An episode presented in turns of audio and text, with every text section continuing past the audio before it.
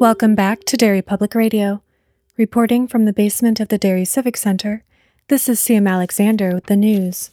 The truth has prevailed today as the Flint City District Attorney has exonerated suspected murderer Terry Maitland.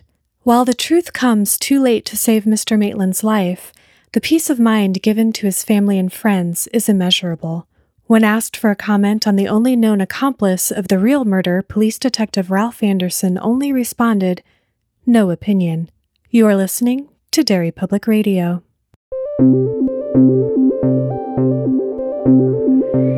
This is Derry Public Radio.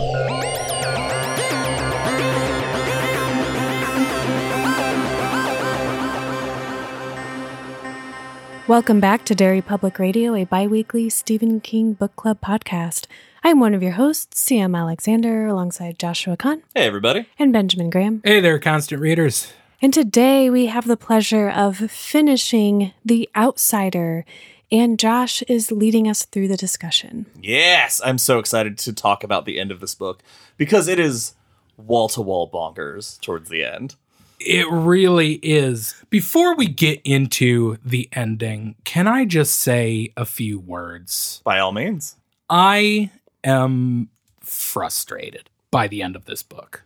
The very end, very good. The first two thirds of the book, astounding. I'm going to say something that I think uh, will probably have several readers be very upset, but I am taking this book, as I think we should, as a standalone story. As someone who has not read the Bill Hodges trilogy, I am taking only what is given to us in this book into consideration. And that being said, I believe adding Holly Gibney into this book does this book a disservice. Really? Holly is a very interesting character. I want to know more about her, but when she is introduced in this book, and for the rest of the book, we are not given a character arc for her. She Yeah. is all telling and not showing. We are told that uh, she used to be this very meek, meek person with some serious, it sounds, uh, mental issues. The most we get is her thinking about how bad she used to be, and she's kind of quirky. sure. But we're not given reasons like I wanted I want to know about that. And there are people listening to this screaming, then go read the other three books about her. Fair. But I think I am not going to be the only one. CM, you're the, in the same boat. And we're not going to be the only two that go into this book blind. I'm sure there are a ton of people who aren't a huge Stephen King fan that went in not knowing that there was going to be this character added literally like 300 pages in yeah.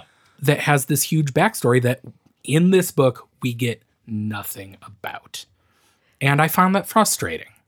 I agree with you completely, and I feel bad saying that because I love every other part of this book. It's amazing. It's, It's- definitely going to be in my top favorite books.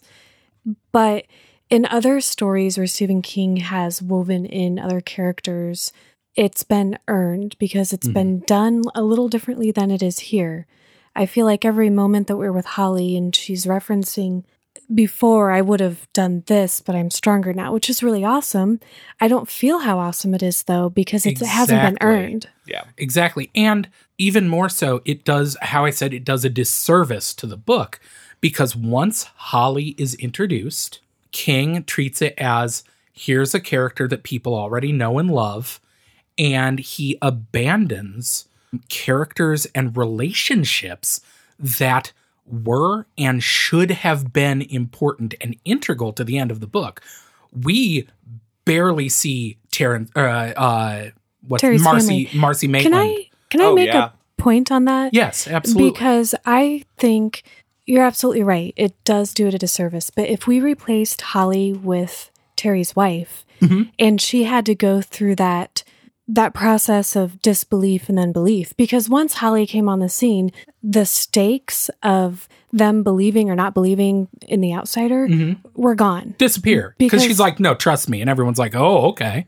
Because I, I'm assuming she is just that good, and it makes me Mhm. want to check out the trilogy, and then I'm I'm definitely going to come back and read The Outsider again afterwards Absolutely. to see if I feel different about her character. For sure. Yeah, I have I have the burden of knowledge, not being able to separate from everything I know about her. Mm-hmm. What is the her character arc? What you're missing without having those other three is that this is the first time Holly has ever taken the lead she's taking. Sure. For people who have read everything, that's the big thing for this in her book is that she is now come into her own and she is comfortable enough to go by herself and you know kind of lead the villagers in this So to, instance. to me, it sounds like you're saying that we are switching main characters. Almost, yeah. Yeah. And mm-hmm. f- if you have that background of her, that's probably as exciting a read as it would have been for us if that mm-hmm. had been Yeah. Marcy or if Ralph had not had Holly there to f- to make him believe and he had been forced mm-hmm. just with the reality of the situation to believe. Yeah. Yeah, and and also I feel like that's also just not great storytelling either. Of like, okay, this is her saying her arc for this book is that she's now taking the lead and she's having to do it alone without Ralph. Except Without we Bill. don't without Bill, sorry. We also don't see that in this book. Like she comes in if she had come in and at first been not up to the challenge. Still kind of broken. And then Yeah, Ralph, and then- because he's similar to Bill, maybe she found that strength through her new relationship with him. yeah, Ralph. and have it grown. But no, from the second we meet her, she's immediately fucking super cop, which Yeah. is uh, fascinating. Please don't think I don't like Holly Gibney as a character. She's a fascinating character, but it's the storytelling that is used is not great, and Sure. it takes away time from relationships and themes that have been set up the rest of the book that just get abandoned in favor of hey look holly's here She's a Deus Ex Machina Holly. Kinda, yeah. Kind of, yeah. Doesn't work as well when I try it. No, no, I like that. I Just like say, that. re- re-say it, Ben. yeah, I, and and that makes total sense. Like I said, not having the that all that background, I can definitely see how basically jumping into secondary protagonist mode is, and especially the massive role she plays in the end. Mhm. And the, we'll get there, but the basically the very, very ending of the book, literally the last thing that happens, is so unearned that it drove me crazy. oh god, I uh, can't wait to. Sh- she stole the ending from Ralph. So I'm going to say. We'll get to it. All right, so where we left off, we know that Holly is investigating everything in Dayton, and she's going to come join everybody for a big powwow because everybody is, needs to put their cards on the table and put the puzzle pieces in place. Uh, Holly's picked up all of the the clues she can about. Uh, she visits the graveyard and sees that Heath Holmes, who was the uh, suspect in the murders in Dayton, the headstone's been knocked over, and there there's a a shrine to the girl to the little girls that's set up somewhere. And she has this feeling that whatever whoever actually did this is somewhere near like was somewhere nearby. They wanted to be near all of the pain they caused which is just uh again one of those little pieces we pick up and it isn't until we put all the cards on the table that it it all comes together. So she gets on the plane she heads down and now we have all of our characters in howie gold's office to have this meeting they they recap Holly's career, everything she's done. We we find out why Holly easily believes in these paranormal things because she has experienced them firsthand. I have a question Yeah. here for you. Um, this is around the part where when she finally, all of the cops go first, they give up all their evidence, Mhm. and she holds back because she's like, you guys, she fully expects them to think she's crazy. Yeah. Um, so she holds back with her evidence. But when she does, she goes through it, and it's about this time she uses the term. She says, it's an outsider. Apropos of nothing. In the Bill Hodges story, there are supernatural elements, uh, what I gathered from what we hear Only in Holly. the the last book. Only in the last one. Are outsiders a thing? Is that what she calls the whatever happened? I don't remember if they if the phrase the outsider or outsider at all is used. because she It's been a while she says it in such a way to make you think, oh, so this is these are like things that she has chased in the past. She She's- says it like she had Yeah. said vampire or werewolf. exactly. Sure, yeah. It's dropped very casually, just the the phrase. And no one questions it. They're just like, "Oh yeah, okay, it's an outsider." but I don't, she isn't the first person to use that phrase, is she? I think earlier in the book Is she? somebody says that it it mu- if it if it isn't Terry Maitland, it must be some sort of outsider. Not saying outsider isn't a creature, but like right. it must be I- someone outside of our line of questioning. I think you're right, but they used it with a lowercase o and Mm. she used it with a capital O. yeah. yeah. It, it was just a weird. Oh, okay. So there are outsiders in this world. I wonder. I wonder if she. It was weird. because of piecing together all the information. If she was, if we're supposed to get that, maybe she's kind of regurgitating a term, but Mhm. she's emphasizing it in that capital O kind of way of like, we don't know a name for this, but we know it's not something. It's not one of us. Gotcha. Okay. Is my guess. Sablo goes into everything that happened with Heath Holmes and how it's almost exactly what happened to, to Terry. So many witnesses, so much blood, so much evidence, stolen vehicles, all of that stuff. And uh, he also points out that they have gotten the missing fingerprints that they had in the van that they didn't know who they belonged to. They belonged to Heath Holmes. And there is also a set that's just too blurry to tell what's in there. Deteriorate. Yeah. Mm. Deteriorated. Yes, because they because some of them are exact, but then some of them are close but not perfect. So you kind of get it drops that hint of the transformation there, which I thought was really cool. Uh, and so we we get that essentially Heath Holmes is in, in that same boat and just wasn't as lucky as Terry to have such an airtight alibi. Jeannie tells everybody about Claude Bolton being in her house and how there was that warning. Marcy recounts Grace talking about Bolton being in her bedroom and how she thought it was a dream. And we bring back the, for another time, the straw eyes, which we talked about a lot. Mhm. Did the description later on, we'll get to the description later on, but did the description later on clear it up for you guys? No. Okay. okay. Because I have, I, it's kind of a, a leap, but I have an idea about those. So we've we've put all of this evidence on the table. Everybody's said their piece. They've talked about how the, whoever was Heath Holmes when it wasn't Heath Holmes would have known Terry was coming to visit because he worked at the the home and they had to check in in advance. All this mm-hmm. stuff. So we get Holly has the timeline of how all of this happened, and she was able to put it together in a way using all of their puzzle pieces. She also has a movie with her. Okay, this was insane. this is insane. okay, and it's not that she picked this movie. Okay, so Holly's like, I guess, a movie uh, like Yes, she nerd. loves movies. She has a notebook with every movie she's ever seen Mhm. and her like personal rating, which I love. when she's getting ready to travel down to Flint City, she has like a wall of movies and it's described that she like just grabs one at random to bring with to watch on the plane. yeah.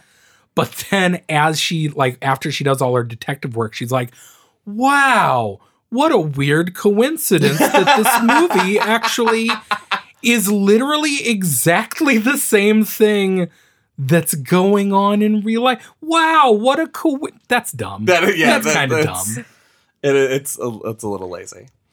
And this this movie is in the Los Luchadores series. I had to Google to see if this movie was real. I really hoped it was real. It's Nope, not. It is not. However, there was a TV show. Would you guys like to hear the theme song for Los Luchadores? Oh, yeah, Yeah. yeah absolutely.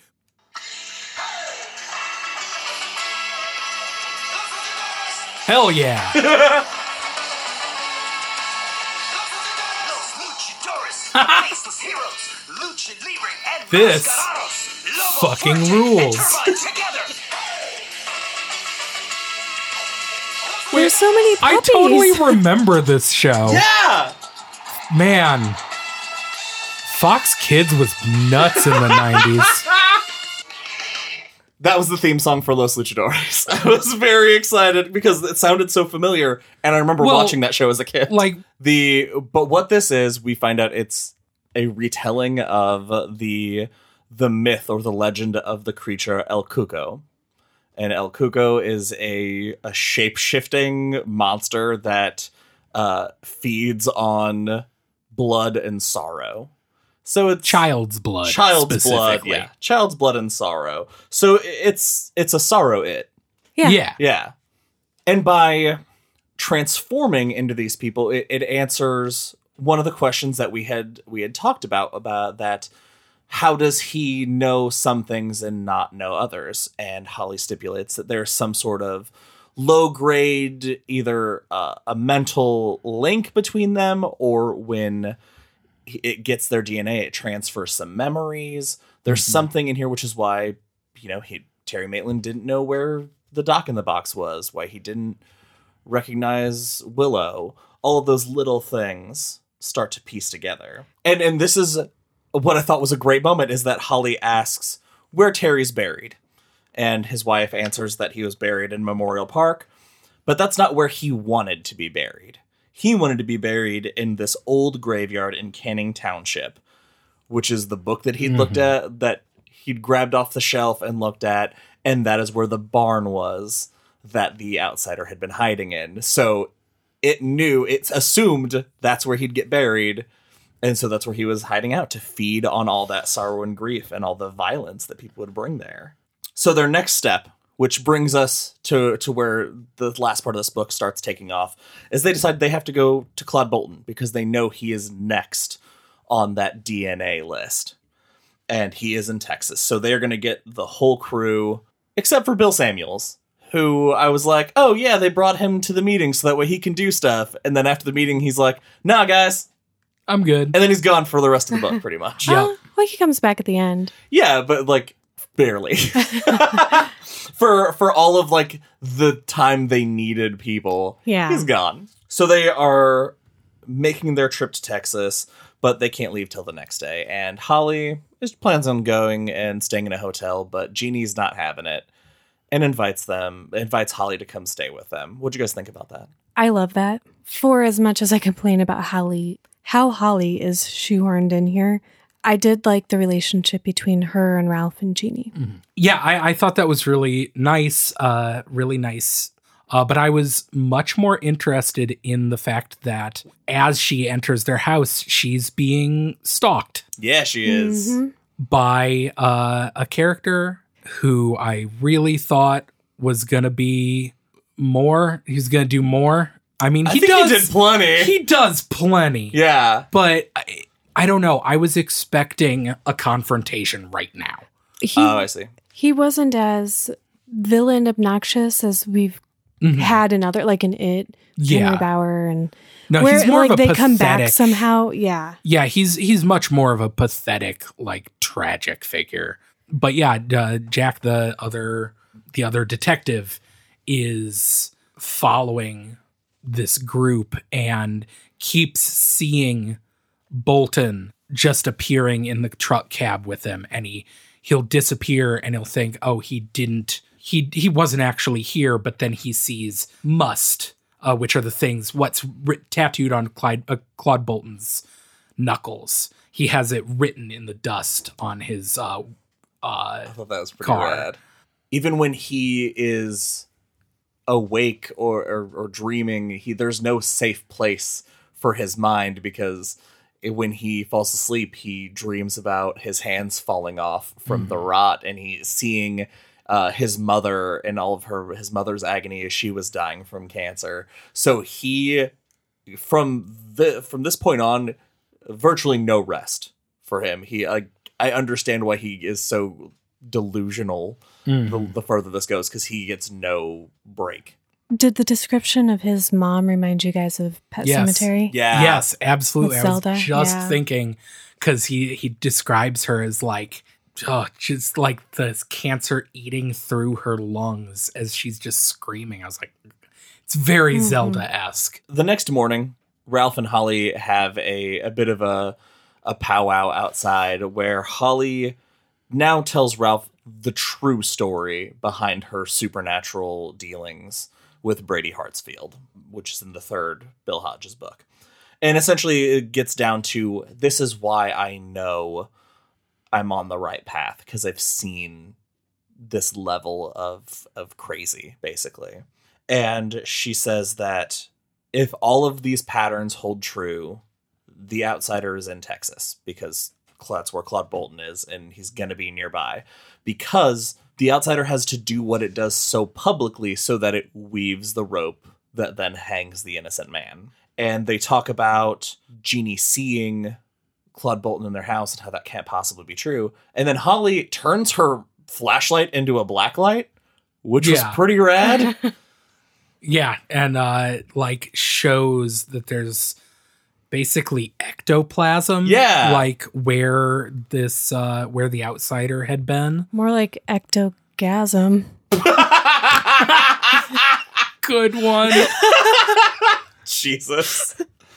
It's My just- least favorite drink from the 90s. Slimer's I ectogasm see was it. not good. yes, it is. It's it's a residue that is similar, and it, so it shows up under a blacklight. But that is something that the creature, because it is projecting itself, it is leaving something behind. Which sure. Yeah, I, I- I, don't know how I felt about that. yeah, either. there's it's one of those cases of like just the rules don't make any sense and it doesn't really matter, but it is kind of annoying. Anytime there's a monster and then they're like, okay, here's what it does. Also, it does this, don't worry about it.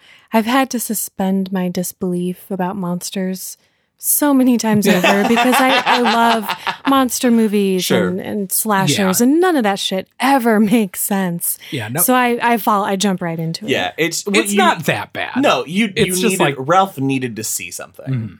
because his whole thing is not believing it, which is one of the things that I really love. When after that first meeting, Marcy basically tells him, "Hey, don't let this guy get away just because you don't believe in him," Mhm. which I thought was a really powerful way of like Marcy being on his side for the first time in this And- entire thing. Would have been really nice to continue that relationship. I was just going to say, and that's the last we see I- of Marcy. Yep.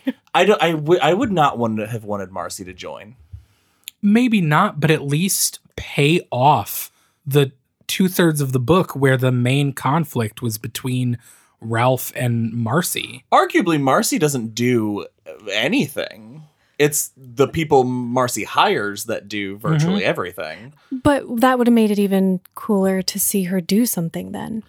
And that final face off for her to be able to face that creature, especially, I mean, I know it's turning into Claude, but there's still some Terry in there. Even if she hadn't done anything, at least give us some sort of cathartic ending between Ralph and Marcy of being like just just anything. Sure. We don't. The last we see of Marcy is after it's all over and someone goes to her and it's like, "You got to lie to the cops." And she's like, "Yup." Yup. And that's it. well, because uh, she she gets Terry's name cleared, and that's the important Sure. thing. I guess I wanted that to be a bigger deal then, maybe. Yeah, She seemed glossed over. really. I see. I feel like it would have been less realistic to make her do anything more than take care of the daughters because of what because the entire they don't have anybody anymore it is just them and the daughters are going through so much the idea of like if she left like who is she leaving with with the kids Yeah, at And, this like- point we're talking about like we would have to be like, well, I think they should he should have rewritten the entire final film so that they could have been in town. But I I just I'm just pulling at the thread Yeah, of why yeah, I yeah. think that that road was not followed But that's how all true crime works. It is the family themselves, because they can't get help mm-hmm. anywhere else, who are tirelessly working to mm-hmm. solve this crime, who sacrifice everything and everyone around them. Not Yeah. saying she should have abandoned the girls, but like I said, e- even if it wasn't her going and facing the outsider, that's obviously I, I would agree that probably wouldn't make a lot of sense. But like we spend so much of the book where it's Marcy and Ralph butting heads, where Ralph has caused this. It's all about his guilt about this and what he's done. Him trying to like assuage himself and like say, "Oh, she'll be," and then we don't get any any closure between the two of them. There is no scene between the two of them discussing the any of the themes of the book, belief and uh, guilt and anything, anything. Give us anything. And we don't get it. This book is full of characters that just show up and then drop out. yeah. And they don't give us that because it's given to Ralph and Holly. So I, Yep. I just feel like her, Marcy's character is sacrificed for a character from another book that we're supposed to know all about. Absolutely. Now we arrive in Texas. Claude Bolton and his amazing mom meet them at the airport. I love Claude Bolton's mom. She is awesome. and it, what I like about this is we start to see what people said about Terry at first about how he was acting weird and and just not himself. We are now seeing that start to happen to Claude because now now we're in on what's happening. So it's really cool to see that it, all of these steps are the same. Yeah. But uh, Jas- Jack Hoskins also, through cocaine and caffeine pills, has made it to Texas before them and is also staying in the same exact motel as they are, which is great. What do you what do you guys think about the the scene of him being talked to by El Cuco under the bed? I texted the group because it terrified me. It was so frightening that scene. He's sitting on the bed and I think he was he was just getting up and he was going to put like his shoes on and stuff. And I I believe he was thinking, "Oh, okay, you know, I haven't heard from him or seen him, you know what's going on." And all of a sudden he hears this voice and he realizes that the voice is coming to him from underneath the bed. so Don't creepy. do that to me. He's he's reaching around blindly for his shoes, and one gets pushed into his hand. Yeah. That's Fucking radical and scary. Nightmare I love fuel. that. I also really liked his almost meet cute with our group as they're having breakfast. that was hilarious. Yeah, he goes he goes across the way for sunscreen because he's he's also thinking that he might just he's at that point of a king villain where he's like there's a good chance I'm just insane. Mm-hmm. Yeah. Oh well. Come this far. Uh so he goes across to look for sunscreen and is like about to open the door when he just sees them all eating dinner and then just like in a comedy just like a like a Grandpa Simpson going into the burlesque house and seeing Bart. Yeah. Yeah. Where he just puts his hat on the rack, turns, does a full circle, grabs it, and leaves. That is one of the greatest scenes in The Simpsons. I love that so much.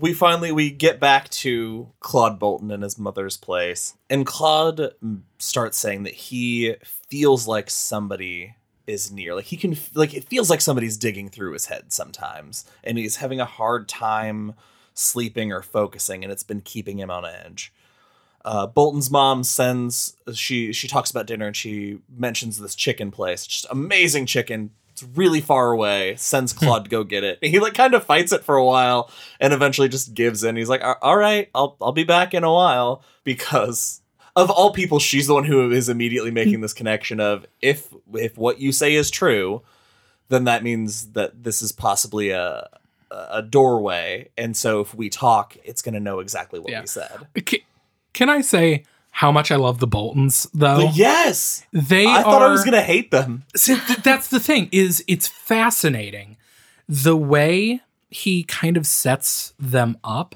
there are so many i feel king books with these character archetypes that turn out to be just exactly what you kind of expect them to be. Yeah. Yeah. kind of stereotypes. Claude is this big tattooed dude who works at a strip club. He's an ex-addict and you kind of expect him to be just like a shitty uh shitty guy. And then he's down in this like no name Texas town with his big brashy southern mom who you could could so easily become that king character that Like makes- Eddie's mom. yes Yeah. could so easily be just so unlikable but instead Claude is a sweet doting son and his mom is funny and clever and And appreciative. and appreciative and like just two very nice people and i love that how proud she is of the way Claude's turned around made me just happy. Happy yeah to read. they're so sweet and made me terrified for them Yeah, I thought Claude was gonna die. oh yeah definitely A few times I thought his mom was gonna make the house explode. Oh, Yeah. Since she's smoking with an oxygen tank. when Claude drives away, he passes by passes by the Marysville Hole.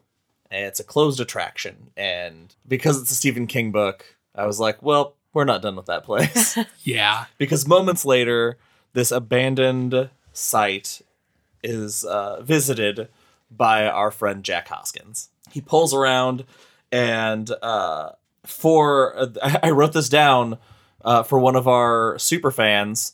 It is spray painted on a rock, Spanky Eleven. so our shout out to Spanky. I'm glad you visited the This- Marysville Hole and left your mark.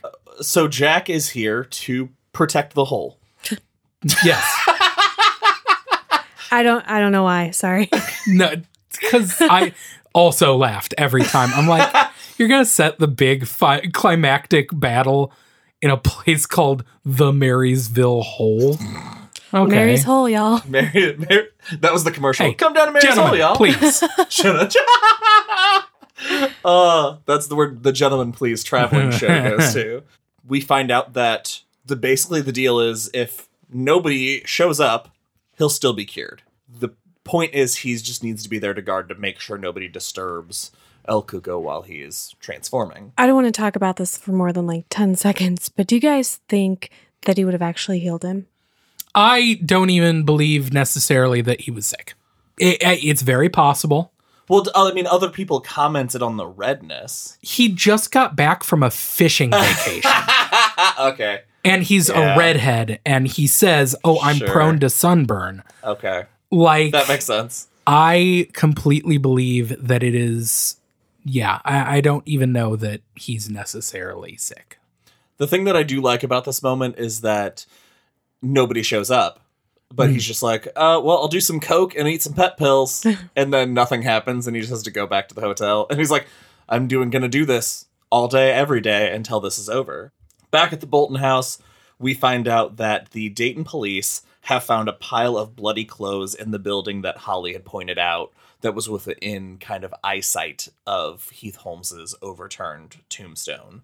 There was also an orderly jacket among all those belongings. This is the point where they say, okay, he camped out at the final resting place of whoever he was going after. So they ask, where where would Claude be buried? Well, there's no family plot. So this is the first time that uh, they they're trying to figure out where they should start looking. Lovey, who is amazing. I don't remember uh, the note I have is Lovey's life kind of ruled because I don't remember like the, she goes into this whole thing about like her life and all the cool things she's done, and that's all I could summarize. Like Lovey rules, uh, but Roger Bolton and his family members are all buried in the Marysville Hole. Okay, you guys, I have to ask you because I certainly thought, do you think the story of the Marysville Hole is the scariest thing in this book? It is terrifying. I No, being wrongly confu- convicted of murdering Yeah, a well, child yes. and getting shot at a courthouse is scarier to me. Uh, my huge phobia like some people are afraid of monsters and others have like the phobia of the ocean or something big Mhm. open deep spaces i am terrified by the idea of being in a cave and like the movie descent mhm. scared the shit out of me it's ter- it's Do you wanna- terrifying. do you wanna yes, tell everybody? Yeah. Absolutely, I do. yeah. Um, so the story of the Marysville Hole. I, I won't have anyone's names, but this is the gist. Claude Bolton's family. Uh, well, the Marysville Hole used to be this tourist attraction. It was this giant cave system underneath Marysville. Giant to the point where huge sections of it were blocked off because it was too big. They haven't explored all of this cave. It's just too, too deep. And one day when Claude was a kid, he was away. He was out of town somewhere, uh, maybe in jail. I don't remember. It was during his Yes. bad days. Yes, he was in jail. But one day, some cousins of his, I believe, No, the, the it was just twins two were random unrelated. kids. Yeah. uh, these two young twins were crawling through a section of cave and they crawled into a hole that was so small that they hadn't been boarded up yet, but they disappear.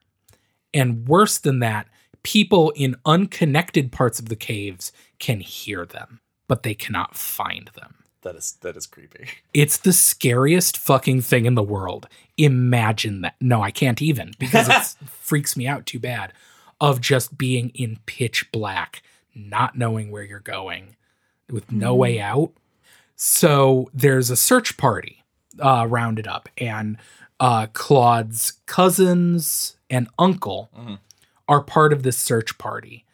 And they go deep down into this unexplored part of the cavern. And at some point, someone fires off a gun and it causes a cave in. And so I don't remember how many people, but like tons of people were lost in this cave. And once again, they could hear for a while these people's yelling for help until it finally stopped. And then they just boarded up the entire cave system because it was just too dangerous. It basically killed their town Yeah. because it was so horrible. That's the scariest shit. Like yeah. the, just the idea of being stuck in a cave with no way out is terrifying. I almost find the part about other people going in to find those people and they themselves getting lost Yeah. the scariest part about Even that. scarier. Yeah. Yeah.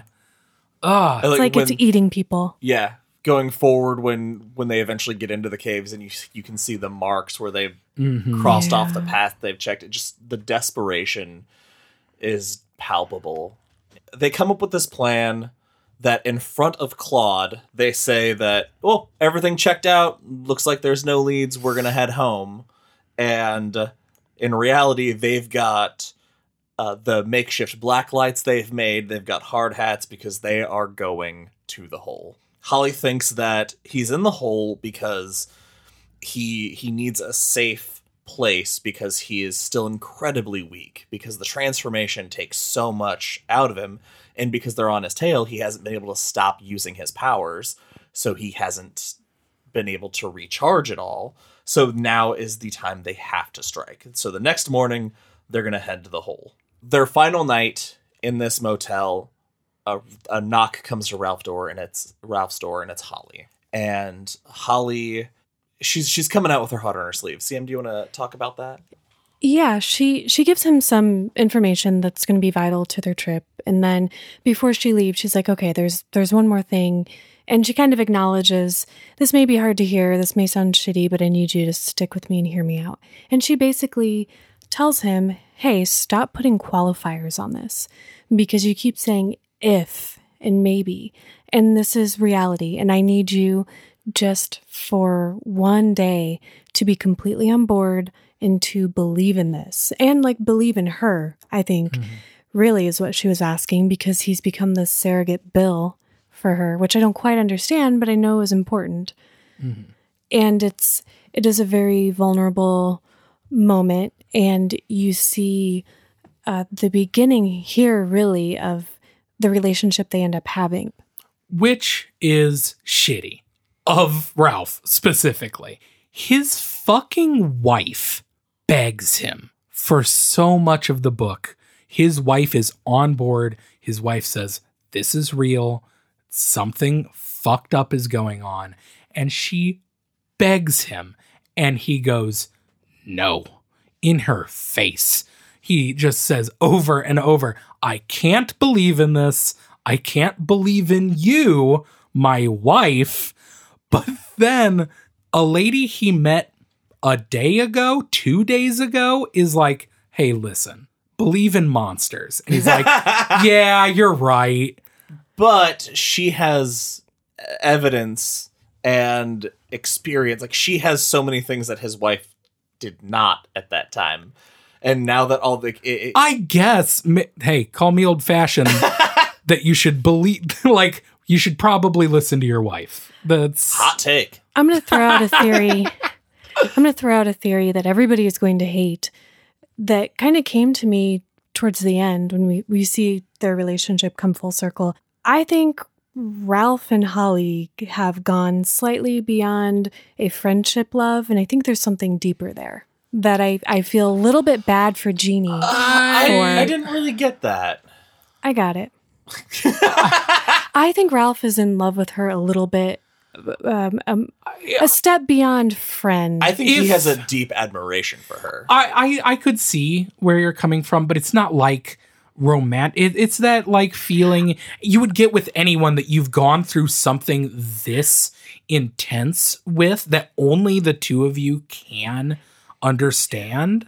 It remind. I see what you're saying, but for me, it reminds me of Susan Delgado, and Okay. how if she had met Court first, she was like, I I would have easily fallen fallen for him and not Roland. And I feel like Holly is that for Ralph. Like in a different different life, different set of circumstances, they would have been a thing, fighting mysterious supernatural crime together. Yeah. And I'd read that. I'd mean, also uh, read Jeannie coming along because she was kind of like gung ho about I'm mm. going with you Dude, to this could- meeting. They could be a power throuple. I'd take that too.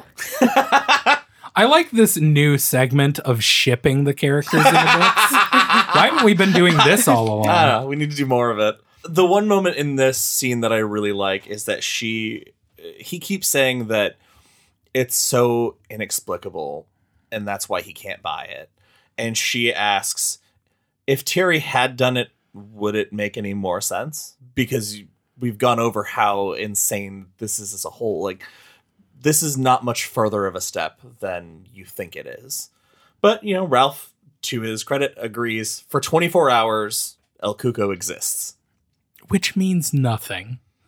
You can't just be sure. I'll believe in one, something for twenty four hours. Well, How he- fickle are your I, beliefs? I, I don't think he. I don't think the belief is the authentic part. I think he his agreement is that uh, for that 24 hours, it, it starts with he won't say the hmm. qualifiers, and he would he'll correct everyone else if they say Fair. those. It's uniting the group. Okay, yeah. fair. this is and so, this is something I did not I was not sure how it was going to come back. But the next morning at 4 a.m., Jack wakes up and it's time to go back to his stakeout. And there's a pitchfork that he has set where he's been camping, and there's a rattlesnake on his pitchfork. And he just very slyly picks it up and just yeah, like throws it. and then it runs away. Huh. And I was like, "Oh, good, that's over forever." Wait, was was Andy McGee nearby? that rake is a snake. ah, no. Later that day, our group of heroes, now all assembled, arrive at the hole, and Hoskins is watching them through the barrel of his rifle. We get to experience. It, I, I like the way it jumps back and forth between up on the cliffside with Hoskins and with our mm-hmm. group because seeing knowing that he's there lining up the shot and you don't know who's going down first because this book has gone this far without a, a body count of main characters and we got plenty of main characters at this final area And I like them all, and Yeah. I don't want any of mm-hmm. them to die. but ralph as he goes to get holly out of the back seat to open her door he bends down because there's an arrowhead on the ground and he feels the first bullet barely miss him and that's when the the next shot takes off the top of Howie Gold's head. Pelley gets shot through the torso, and Sablo. The way it reads, Sablo got his neck shot in half. Not what happened because he survives, Yeah. and it's like No, he gets shot in the the shoulder, elbow. that's the second shot. Okay. The first shot it sa- it says it like tears into his neck, but later Oh, it's, just oh, like, oh, it's a it- graze. It, wings him. yeah, it wings him in the neck. But the magical moment of there's a stop in the gunfire and then a scream. Imagine being that group and just shot after shot after shot. Dead silence. like, what in the world is happening? Ben, what's happening? He got bit in the dick by a snake. It's so good. It's maybe not the dick. That's that's headcanon. No, it's uh, the the snake has slowly slithered back up, and just as he's like going to reload, it bites him in the in the in the shank.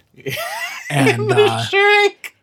He And- tries really hard afterwards. yeah, and then he He works really hard for those other shots. yeah It he tears a snake me. in half. That was insane. Yeah, and he he keeps still trying to kill them, but uh, this has given them enough time to run for cover. yeah. Uh, as they make a break for the gift shop, Hoskins is able to catch Sablo again, this time in the elbow, dislocating his shoulder and shattering his elbow. That was a rough scene to read, the way his arm shot up. I was like, I can picture that and I don't want to. I thought his arm was just going to go flying. um, and- but Holly Holly proclaims the outsider has a Renfield. Uh, Hoskins then just starts pounding shots into the SUV, hoping to make it explode. Uh, which he finally explodes the SUV, Accomplishing giving nothing. giving our heroes a smoke screen to make Yeah. a break for it. Basically, is what it does. I mean, I guess I guess I get the theory of now they can't get away. So I think there is a, a second where, like, after it explodes, it cuts to Jack's perspective, and he goes, "Yeah, wait, yeah, shit, yeah. He just sent up a smoke signal. Yes. Now people, there's a chance someone's going to see it and come. Sablo starts firing off shots so that Holly and Ralph can make a break for it. And that's when the outsider commands Jack to chase them down. He can barely walk because his leg has swollen to twice its size and it is purplish black and necrotic. That is disgusting. It made me think of the dude from Manos Hands of Fate. Uh, like the uh, oh shit, Torgo, Torg, yes, Torgo. and maybe like think of like him walking the way Torgo walks with that giant cane. so Jack Hoskins didn't get scarier to me as this last part. no, it, the visual of him like trying to go down this like scrabbly rock surface while using a rifle as a cane. I'm like, this guy's gonna get the least dramatic ending. He's just gonna like fall down and die. And I would have been more sympathetic to his plight, but he, a number of times, made it very clear that even if he didn't have the threat of having this cancer and that being removed hanging over his head, that he would have still done this just to kill Ralph because he gave him a no comment rating on a review. Yeah. Yeah, No no, he's still opinion. crazy. just he repeated no opinion to himself over and over. What'd you guys think of his uh, suicide by cop?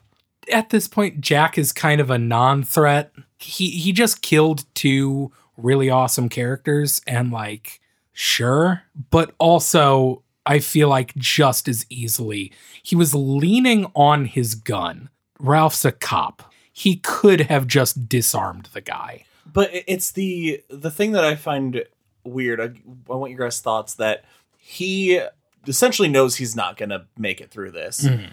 and he- instead of just pulling his gun up and getting shot down before he pulls the rifle on them, he warns them about the poison touch and tells them to run to get away, and then he gets shot. Why do you think he gave them the warning? Because it seems like it seems off. I mean, I get that he's to die. He's not loyal to the outside. Yeah. Loyalty doesn't come into it with Jack Hoskins for anyone, I don't think. he sees the end coming. He's obviously failed his mission for the outsider. So either he dies from his snake wound or what he believes to be cancer. So he, what else does and he's also obviously a miserably depressed human being. Yeah. So I'm sure he's just like, I don't have anything to live for. Might as well uh, very slowly pull a gun. well, after taking Jack out, they make their way into the cave using their blacklight flashlights that And they've just manufactured. Ralph and Holly. Just yeah. Now we're down to just Ralph and Holly. The way that you kind of knew it had to be Yeah. at the Yeah. end, right? Mm-hmm. And as they go, they see this trail of of the goo that they just start referring to as sweat because it's less gross than this pile of jizz. They get to the Devil's Slide where they first see their full handprint is on there, and so they know this is one hundred percent where he is, and we're getting closer. They make it to the Chamber of Sound, which is where the Bolton family was when that shotgun went off and buried them all in the uh, the cave in. And Holly calls out to hear the echo, and she says hello, and then gets back a hello that is not her own. That's cool. That that is such a spooky thing to call out into the darkness, and the darkness responds.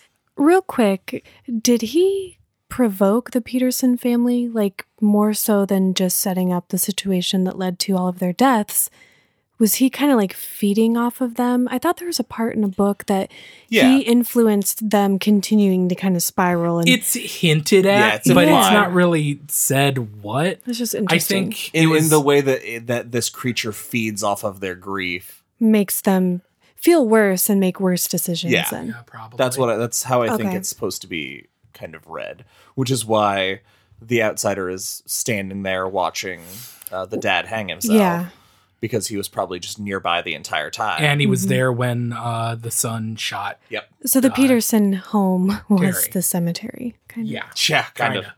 So the outsider invites them into his hideout.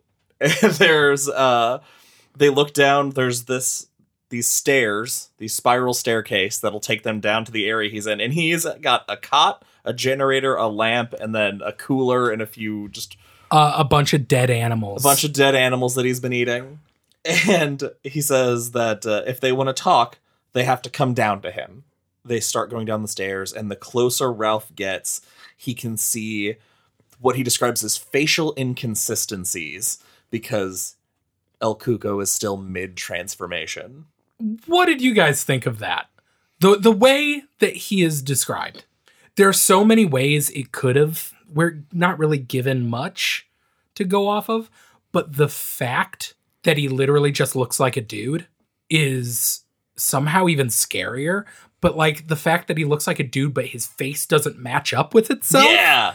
is so sounds so unnatural Mhm. and just unwholesome. Like Unwholesome.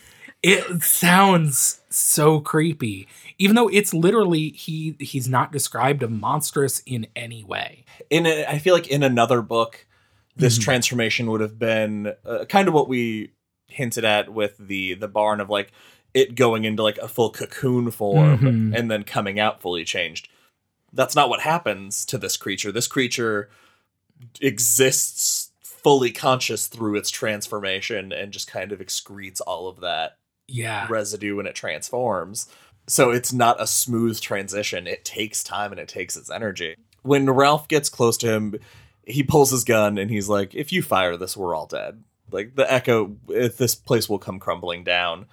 And he looks into his eyes and he sees the shine coming from his eyes that is the straw for eyes.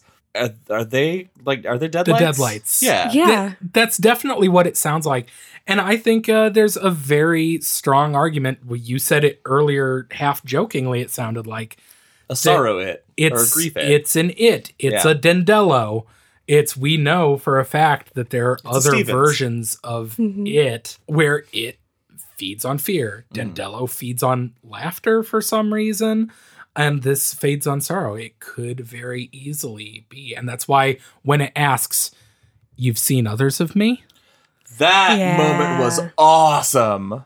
ralph hasn't but have we It's possible. Oh, except this is, it was spiders and uh, the outsiders worms But- hey, oh, everybody's got to be something. hey can't argue with that hey, you're just a skeleton, man. This is uh this is the part where they talk about uh him feeding off the residue of the dead. He feeds off their ka and that he used his poison influence on the entire family. He's flat out telling them this is what I do. And he admits that he shouldn't have gone to the courthouse, but he's he was greedy and he was hungry. I love this interaction because El Cuco's just so calm and it's it's very classic you know villain monologue and i love the villain monologue he's, stuff he's okay so i've been rewatching netflix's castlevania uh series Okay. recently which first of all listeners if you haven't watched it it's fucking amazing warren ellis wrote it that's crazy Warren Ellis is amazing. he's so good. But there's a part in season two where these two non-human or non-vampire characters who are working for Dracula are talking, and one of them says, "I love vampires because they're they're pure creatures, like animals." And the other guy's like, "They murder people and sus- subsist off their blood." And he says, "Yes, but there's no malice behind it. It's just they think of people as food. And uh, it's just like, you know, animals. A lion isn't evil when it eats a zebra. It's uh just doing what it does. And that is definitely what you get the feeling. It's like this thing doesn't care. Yeah. This thing does not care about Ralph or Holly or any of the children it killed. I think it does, though, because of how it's defeated. because uh, Holly starts taunting him, calling him a sexual sadist pedo. He tries to claim that it's all for the show and that it's all because it's it's important because it whips everybody up into a frenzy. And then she calls him impotent and he charges her in a blind fury. and is defeated in one of the funniest ways I've ever heard. This okay, you because you guys haven't read the Bill Hodges trilogy. This, uh, so it said that she something he sees something like this big white thing swing by and bash into its head, and my I immediately stopped and wrote "Happy Slapper" all in caps because I was super excited that the Happy Slapper got a call back. Oh, you know what I was That's- thinking of? What? A certain movie where a private gets beat with. Oh yeah, no, Ah. it's a yeah. He gets, he get, what do they Not call oranges it in? though. It's not soap Uh, oranges. Yeah, uh, what do they call it in Full Metal Jacket? I don't remember. I don't remember. There's a word for it. Yeah. Yeah. But yeah, the fact that the the scary monster that we've been chasing the whole book dies with one hit of a sock full of ball bearings. Hey, you tried getting hit with a sock full of oh, ball bearings. Oh, I'm sure it hurts like hell, but it's so it's kind of It anticlimactic. crushes his head like it was Okay. made of paper mache. So is it did it get him because he's still in transformation so he's not quite solid or did it get him because of Holly's belief? Ooh. Either oh, oh shit. Yes, is the answer I mean, to that. Because I think so. Because Yeah. Uh, because the happy slapper is is Bill's. Like that that's that's her mm-hmm. piece of Bill that she has. And so like that that makes a lot of I- sense in the strong belief she has in that. Because that's what got it. They all had to band together and, and believe in what they're what they had. Yeah, Yeah. it this is battery acid. Hmm. Yeah, I did not think of it that That's way, but that is really cool. She she splits his head in half with another hit and these red worms start pouring out of him. He has no brains or blood or organs, just all red worms. And they run for the stairs because they don't want the worms to touch them. And they look back and they see that the worms are dying off and the body is collapsing inward. Which I I don't know, that made me shudder because that's just a disgusting image to think about. Uh, once they're they I love that they're like running like quick before any of them touch this touch us and they get like one round of the stairs and like they can't climb stairs and they just watch all of these red worms just die. They get out and they get Hoskins' keys and they meet Sablo, who's already found Hoskins' truck and he's just sitting in the truck. and they quickly come up with a game plan for how they are going to handle the police and get their story straight. The first calls to Bill Samuels to get the ball rolling. Yeah, honestly, from this point on, I kind of checked out. If I'm being completely honest, I was like, okay, they they do a cover up. I get it. Yeah, they uh, they get Bill to re-interview everybody and kind of place a doubt on their recollection of it being Terry. They put everyone they can they want to confuse everybody with the timeline and easily tie all of that stuff to Jack Hoskins being the accomplice of whoever the real murderer was. So they are going to frame Hoskins as helping this murderer frame Terry Maitland and get mm-hmm. away.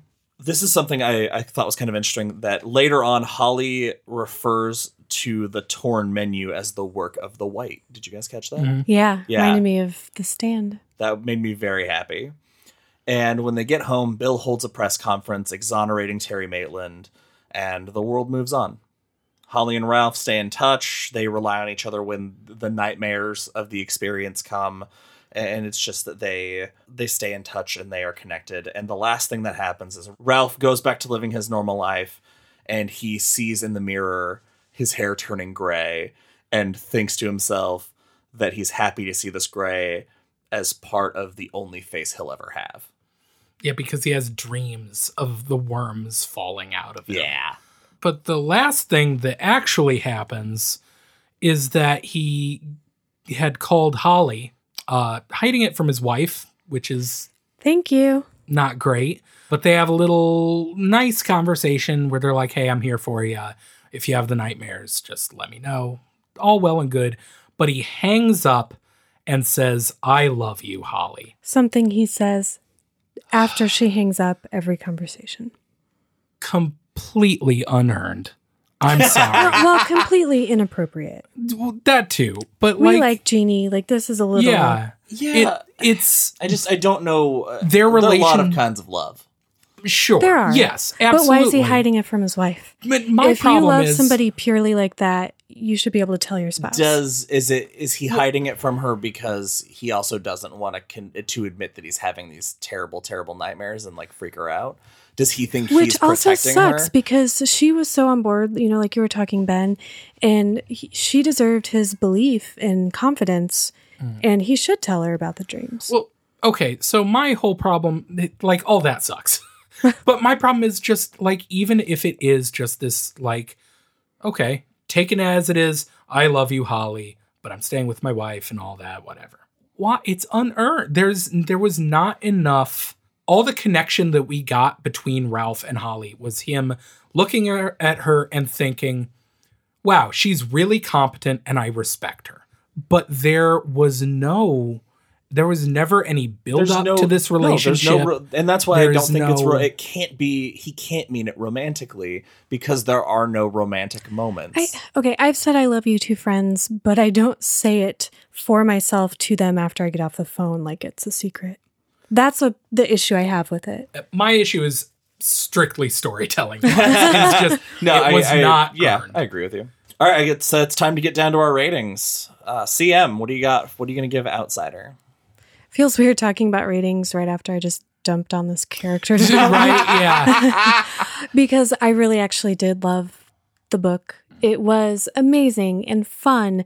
And like I said before, I am going to go I'm going to go read the trilogy and then I'm going to come back to this and I hope that I feel different about Holly's character because she is intriguing and I want to get to know her and like her and I think I will. Despite my my issue with her involvement as far as how it impacts the storytelling, it didn't ruin the book for me and there's more that I take away from it that I really enjoy and I can forgive that and move past it. So I'm going to give it a 5 out of 5 blue chambray shirts. I I'm going to go on record and say I think after you read the Bill Hodges, Hodges trilogy, you will feel differently. I'd be interested Good. to talk about that after that happens. Ben, I, I uh, completely agree with everything CM just said. I had a lot of problems with this last bit of the story, last third of the story, but the beginning is so so incredibly well written. The majority up till near the end is so well paced. The mystery is fascinating. The weird left turns that it takes a couple times. It's a fantastic book. That said, the the stuff with Holly did it took me out of it near the end. And for that reason, that reason alone, I can't give it five stars. But I will give it we don't a give things stars, so that's good. good. Uh, but I will give it a very, very strong uh, four blue chambray shirts. I loved this story. Weirdly enough, this story reminds me of a Pathfinder scenario. stay with me. Stay with me. This, this is going to make sense to Ben and anybody else who plays Pathfinder. The thing that I love about this story is where it starts is such a contained scenario. And we get to the end of that contained scenario and the the world just opened up to us in another level that oh okay, this is bigger than what we thought it was. And just when we've gotten to the end of that next layer, something opens up the even bigger world of the craziness that happens. So every time you feel like we're going to get answers, you do get an answer, but it just opens and, and intensifies how important following this to its end really is. and it just it kept me constantly invested in what was happening. And and again, everything with Holly 100% worked for me because I've loved this character since her first book. Uh, so that was that was all great for me. Uh, so I'm to give The Outsider five out of five blue chambray shirts. That's it for this episode of Derry Public Radio. As always, thank you for listening. Join us next episode where we are covering the Tommyknockers and we are reading through book one. For Benjamin Graham and Joshua Kahn, I'm CM Alexander reminding you if you can't let go of the past, the mistakes you've made will eat you alive.